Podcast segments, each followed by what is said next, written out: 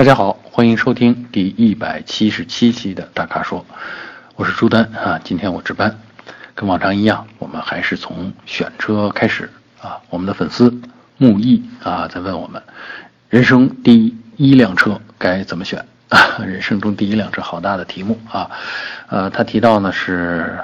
已婚啊，有个孩子，然后呢就一直想买车。啊，他用车的典型的城呃情况呢是呃城市和农村啊乡村之间的往返，所以呢他想只考虑 SUV，啊由于经济所限，他说由于经济所限，那预算在十五万左右。啊，其实在我看来这个预算十五万已经很宽泛了。啊，其实选择的余地还是挺大的，但他看中的车呢是起亚 KX 三啊，东风本田的 XRV。啊，日产的逍客，还有长安 CS 七五，所以呢，想请我们帮助分析一下。呃，是这样，在我看来啊，这几款车啊，四款车，我印象当中，我觉得首选啊，应该是逍客啊。为什么呢？逍客比 XRV 呢稍微大一点，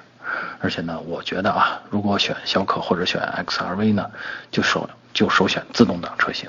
因为自动挡车呢，对新手来说啊，其实对老手也一样啊，就是开起来它要轻松很多啊，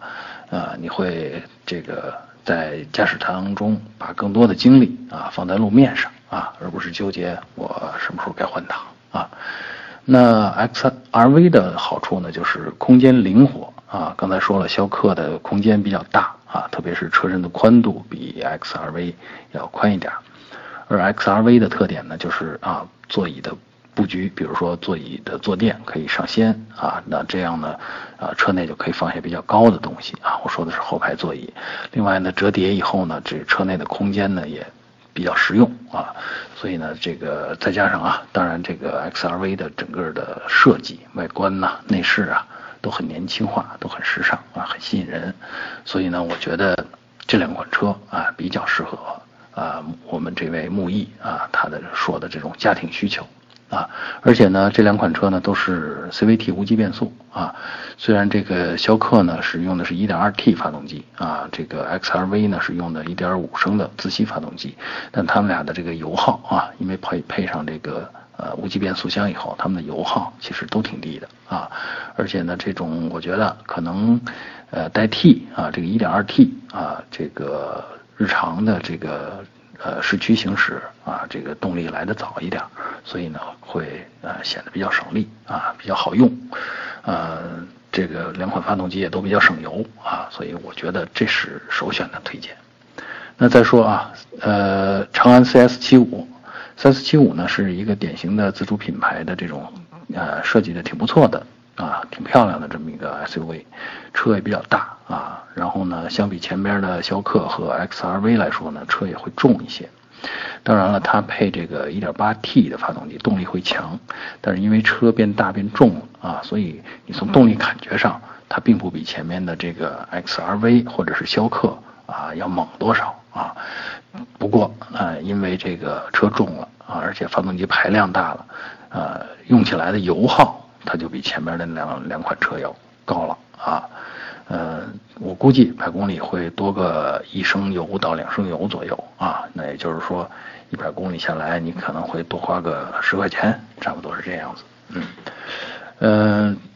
再说这个起亚 KX 三啊，不可否认这款车是一款非常漂亮的车，那外观内饰啊设计的都让人很动心。但说实在的，这个起亚的车啊，就是设计一流，但驾驶感觉真的是我怎么说呢？三流吧，啊，跟很多呃很平平淡淡的自主品牌的一般的车型啊相差无几啊，呃，当然了，可能具体的这个细节设计上啊还是稍微好一点啊，但整体的感觉，驾驶的感觉啊真的很一般啊，特别是在我们的性能测试中。啊，这个起亚的车啊，一直存在一个就是刹车表现，呃，不好，不够好，而且呢，这个刹车的热衰减性能其实不好，就是说你连续多次刹车的时候，那很容易呢就造成这个热衰减，那刹车片这个刹车呃片烧糊啊什么的这种现象以前都发生过，所以从安全的角度讲呢，我不太推荐这个起亚 KX 三，好吧？啊，接下来再看我们的粉丝呃风呃他提出来的问题，接着上面的那一位，因为他的问题是说，人生第二辆车该怎么选啊？他提到了他的第一辆车呢是骐达啊家用啊，这个每个月的这个油钱也就是五百块钱左右啊，他是在县城啊使用的这种路况。那现在呢，这个他打算添置第二辆车，那用他的话说是人生第二辆车啊，看中了汉兰达和锐界。啊，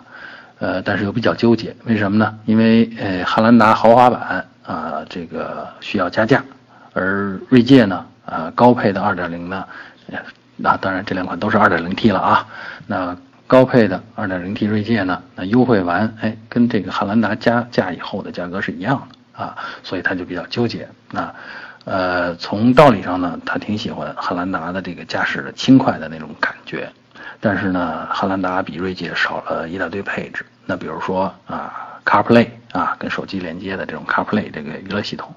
还有这个 ACC，ACC 就是巡航定速系统啊。另外呢，还有雷达啊，就是倒车雷达了和倒车影像啊，这些东西都是锐界有，而汉兰达没有啊，所以他就纠结。但是呢，又考虑到哎，锐界呃是德系或者叫欧欧系啊，而汉兰达呢是日系。啊，日系的这个据说啊，日后用起来小毛病不多啊，所以呢，他就在纠结。那要我看呢，其实我也推荐汉兰达啊，因为既然他喜欢的这种驾驶感受，你比如说啊，开起来轻松啊，方向盘很轻松，另外车内很安静，还有呢，就是汉兰达的这个车内的布局啊，我觉得是车内的空间啊，使用空间要比锐界大，虽然两辆车的车身啊几乎。就是相差无几，但实际上这个汉兰达提供的这个空间啊更舒适一些啊，也更宽松一些啊，呃，缺点当然就是配置低，咱们刚才说了啊。那锐界呢是有一些新奇装备啊，但是我觉得好多其实属于这种第一眼装备，就是在展厅里边啊，它能打动你。那比如说这个巡航定速啊，其实在中国的路况下啊，大家。呃，长时间开车的人都有感觉，就是这个巡航定速啊，基本上是个摆设啊，因为你即便打开了，那你心也得提着啊，因为路上不定出什么状况，所以呢，这个没有想象中的那么重要，那么实用啊。嗯，锐界呢，刚才说这个驾驶感觉它偏德系，它其实是追求这种路感和反馈啊，所以呢，你开起来呢，它就会比汉兰达躁动。那这对日系车主，特别是对我们这位呃骐达车主来说，我觉得啊，他可能未必喜欢啊，所以呢，我还是推荐。那如果这两个价格差不多啊，你还是选汉兰达，可能满意度更高一点啊。至于维修保养，我觉得算一下大账来，其实价格差不多。为什么呢？因为汉兰达呃这个手册上要求的保养间隔可能会短一些，虽然每次的费用看上去比那个锐界略低。啊，但是呢，这个最后你加起来，比如说算到六万公里啊，这个其实钱是差不多的。另外，所谓的这个日系车小毛病和这个德系、欧系的小毛病多少的相比啊，其实现在的车，呃，大多数啊没有开坏的啊，都是出了质保期以后，我们在不同的这个路边店啊、保养店呐，啊去做保养和小的维修的时候给修坏的啊，所以我觉得，嗯，只要。在这个专业的店里边做保养和日常的维护啊，所谓小毛病其实不会有太大差别的。啊，我们第三个选车问题啊，是我们粉丝啊张华提到的，他呢是在问这个福特探险者和丰田普拉多该怎么选。那看起来这应应该至少是他怎么说人生第三辆车吧。呃，他想呢，给家里添置一辆七座的 SUV 啊，而且主要是在城市使用，只是偶尔跑高速。那现在在这个，呃，探险者的 2.3T 精英版和普拉多的 3.5T XL Navy 版之间纠结啊。他想听听我们的，来判断一下这个谁的性价比更高，更值得购买啊。呃，其实这两款车呢，我也是仔细对比了一下啊，所谓的性价比，就是看我们花同样的钱都能买到什么东西啊。但首先我想说明啊，其实，在城里使用啊，真的用不着这么高端的 SUV，呃，为什么呢？因为，嗯。探险者这个车啊，实际上是设计来就是是美国市场上特别典型的 SUV，甚至是被有有一种说法是称为它是美式 SUV 的鼻祖啊，是个开创者啊，主要就是为了设计设计完了以后，是让大家拿来自驾游啊，去畅游天下这么个车。你天天拿它在城市里开，其实功能上就有点浪费了啊。再说。普拉多，那普拉多就更是了。普拉多是一个越野车，你看我都没有用 SUV 这个词儿，它是一个越野车，而且是那种有大梁的非承载式车身，整个底盘系统也都是越野的结构啊，还有很长的这种减震行程。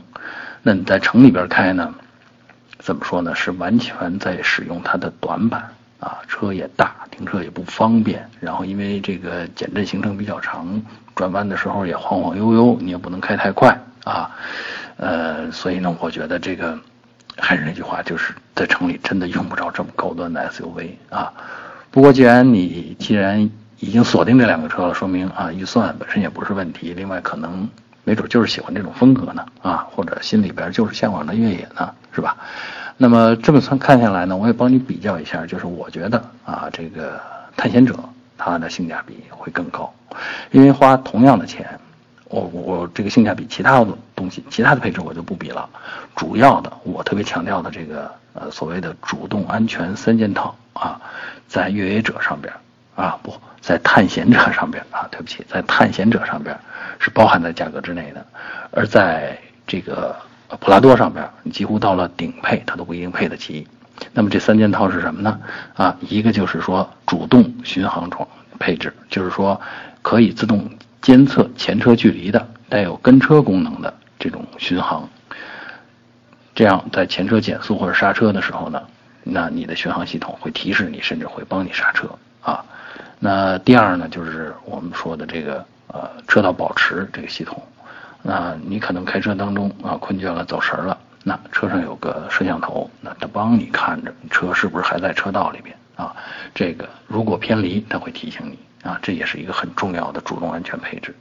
还有呢，就是左右侧这个后视镜上面的盲区提示。当你的左后侧、右后侧有车辆接近的时候啊，或者说你并线的时候没有看到盲区里有车，那这个时候啊，系统会提示你。啊，所以呢，这三件主动安全配置我觉得非常重要。而在探险者上面，它在这个呃精英版上面，它是。包含了这三三件套的，所以我觉得从性价比上讲啊，这个这儿它就明显胜出了普拉多了啊，嗯，所以从这个上面讲呢，我觉得嗯选呃探险者会更好一点啊。至于后期维护保养呃这个我也看了一下，价格其实差不多。如果你放到六万公里、十万公里这样的呃里程上来综合算的话，那其实差不多。一点区别呢，就是，啊，探险者呢是进口车啊，可能有些部件你在维修的时候可能需要等等啊，而普拉多呢是国产车，可能等的这个周期呢会短一些啊。呃，接下来再来回答我们的粉丝创新美食宝啊，这好像一个广告营销的名字啊，创新美食宝他提的问题，他是说，呃，想问问奔驰 E 的国产车跟进口车的区别。啊，呃，想问我们这个国产的北京奔驰和进口版本的这个奔驰 E，它到底有什么区别啊？各自的优缺点是什么？另外呢，想问我们这个级别里边 E 级和五系，那我们我们这些评车的人啊，更偏向哪一款？啊，还有呢，养车两两两个车的这种养车成本的差别啊。先说这个到底有什么区别啊？就是很多我理解很多我们这个车迷啊，或者是想买这个奔驰 E 啊或者宝马五这种呃进口车型，后来国产的啊这种车型，那很多人都纠结说到底有什么区别？那这个区别呢，其实呢，嗯是在不断变化的因为随着国产化的进行啊，甚至说国产化完成以后，也还有不同的这个产品改进啊，这个随着车的生产，这些进程是在不断的推进的啊。呃，首先呢，这些呃东西呢是全球采购的，那不一定就是说像我们想象当中说啊，原来都是进口件，后来就用了国产件了啊，不能简单这么说，因为很多厂商啊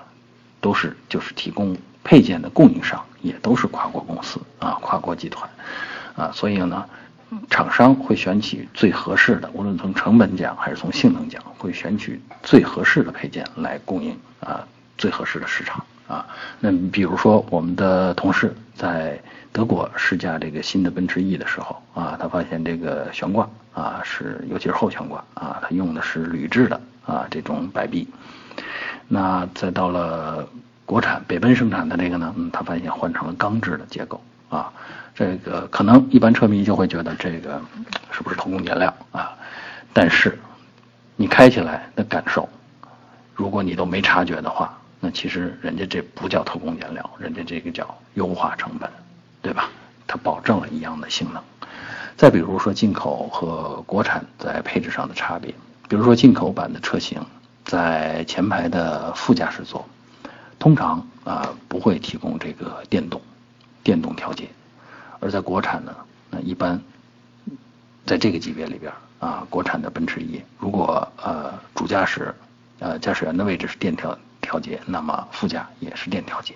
这也是一种产品的优化啊。所以呢，从你很难说啊谁的更好，谁的不好啊。我们其实只是要去看啊我们想要的那个特性在还是不在。还有一个特别明显的就是说，进口版本通常都不是针对中国的路况来调教的悬挂啊。那你想想，你是要开着一台车在中国的路上跑。啊，如果它带着是欧洲的这种调教特性的话，啊，你可以满意说啊，我这是欧洲味十足，但舒适性啊，你就不自觉的你就得接受它做了取舍，对吧？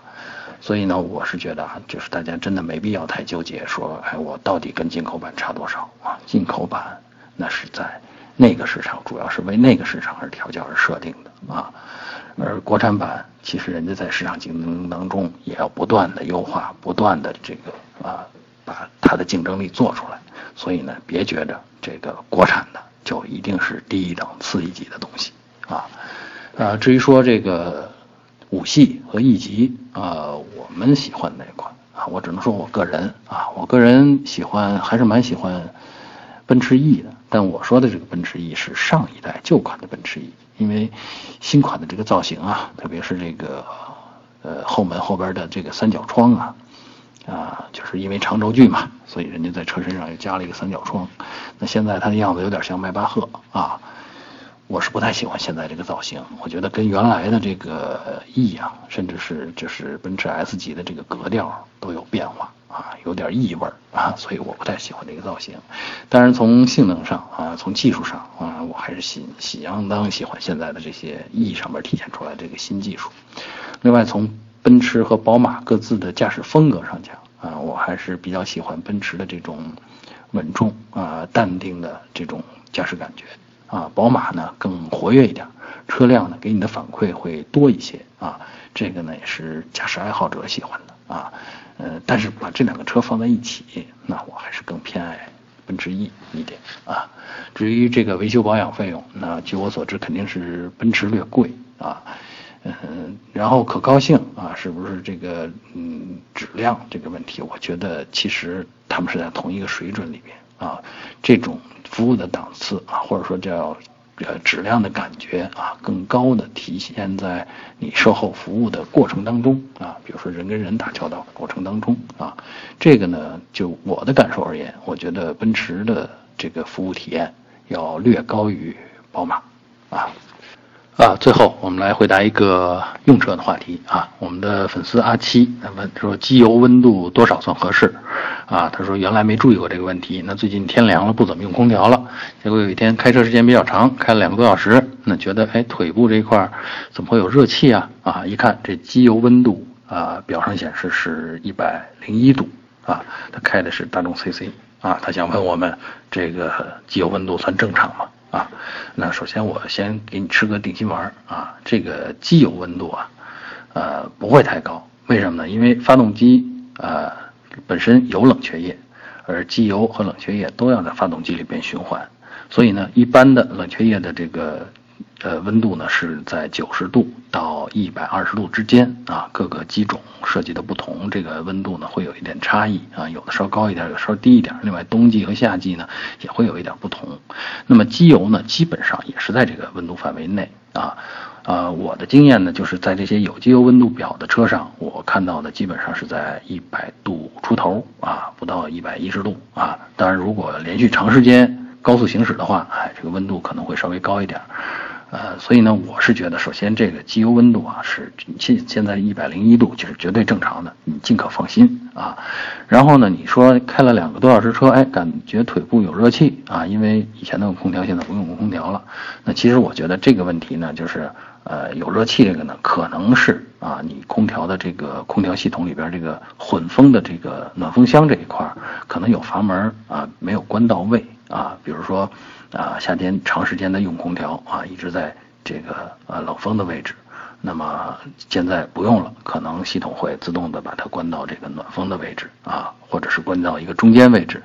那因为你长时间的开，那行驶当中呢，车内会有一定的负压，也就是说会把车外的空气抽进来。啊，当然是透过空调的这个风机系统抽进来啊。那在这个风门没有关到位的情况下呢，那可能会有热空气啊，抽进来的就是相对热空气就比较多一点啊，或者是呃发动机的啊，或者是空调的这个暖风箱里边的这个热气啊，抽进来的多一点，这是正常的，一切都没有问题。可以试着开关几次啊。那如果还是有这现象呢，可以去呃这个呃维修，然后看一下。这个空调的这个风门啊，就是暖风箱里边的这个风门的位置是不是能关到位啊？没有大问题，放心。